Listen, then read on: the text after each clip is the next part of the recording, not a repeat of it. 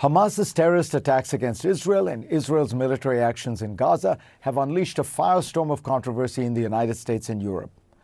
Watching it all, I do wonder does anyone believe in free speech anymore? Now, to note, I have strongly condemned the attacks of October 7th, and I think those that praise Hamas in any way are blind to the reality that it has been the principal opponent of a two state solution to the Israeli Palestinian question. But the question to grapple with is how to handle views that either side finds deeply offensive.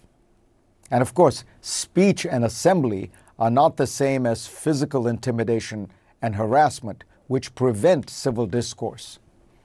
Until very recently, most concerns about free speech on college campuses were related to conservative speakers, from Ben Shapiro to Condoleezza Rice, being protested or disinvited. Conservative state legislators introduced dozens of laws to protect campus free speech. In 2021, House Republicans started a campus free speech caucus to protect free expression and free association. In January 2021, Florida Governor Ron DeSantis said the most important legislative issue to get right in the next couple of years was the protection of controversial speech. Not anymore. Late last month, DeSantis reversed course directing Florida State University's chancellor to close down campus chapters of Students for Justice in Palestine. DeSantis accused the group of giving material support to terrorism, though, as far as I can tell, these groups have only organized protests and rallies.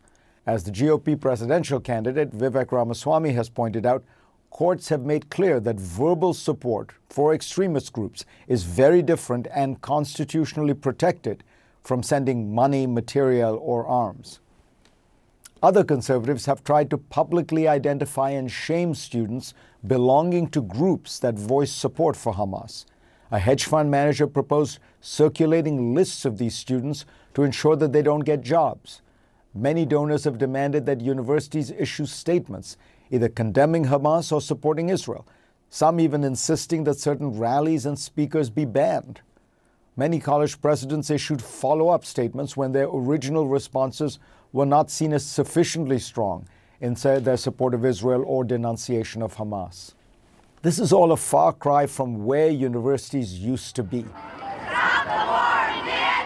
In 1967, in the midst of the passions of the Vietnam War and the Civil Rights Movement, a report by a University of Chicago committee chaired by the eminent legal scholar Harry Kalven eloquently argued that the mission of the university could not be fulfilled if the institution formally took positions on controversial political issues of the day. The committee wrote, A university, if it's to be true to its faith in intellectual inquiry, must embrace, be hospitable to, and encourage the widest diversity of views within its own community. It is a community but only for the limited, albeit great purposes of teaching and research.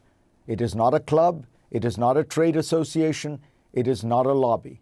Simply put, the university is the home and sponsor of critics. It is not itself the critic.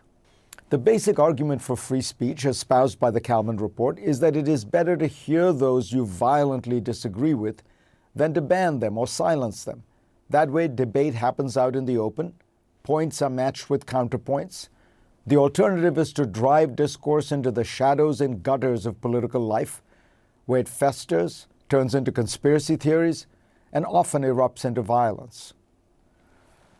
Growing up in India, I read with wonder about the United States' commitment to freedom of speech, which was so strong that in 1977, a court ruled that a group of Nazis should be allowed to march in Skokie, Illinois, a Chicago suburb. In the 1970s, the Harvard Crimson ran editorials praising Pol Pot's takeover in Cambodia.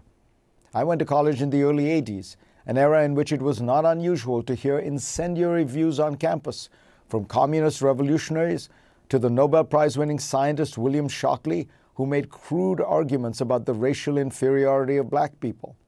In this century, I recall very few colleges making official statements about the Iraq War or even the terrorist attacks of 9 11. We are now in a different world. In recent years, the pressure on universities to take political positions has grown. A turning point might have been the murder of George Floyd. George Floyd! when many institutions decided to demonstrate their sensitivity and issue statements. Once they took a stand on one political issue, it is perfectly understandable that they have been also asked to condemn Hamas's attack last month. But where will it end?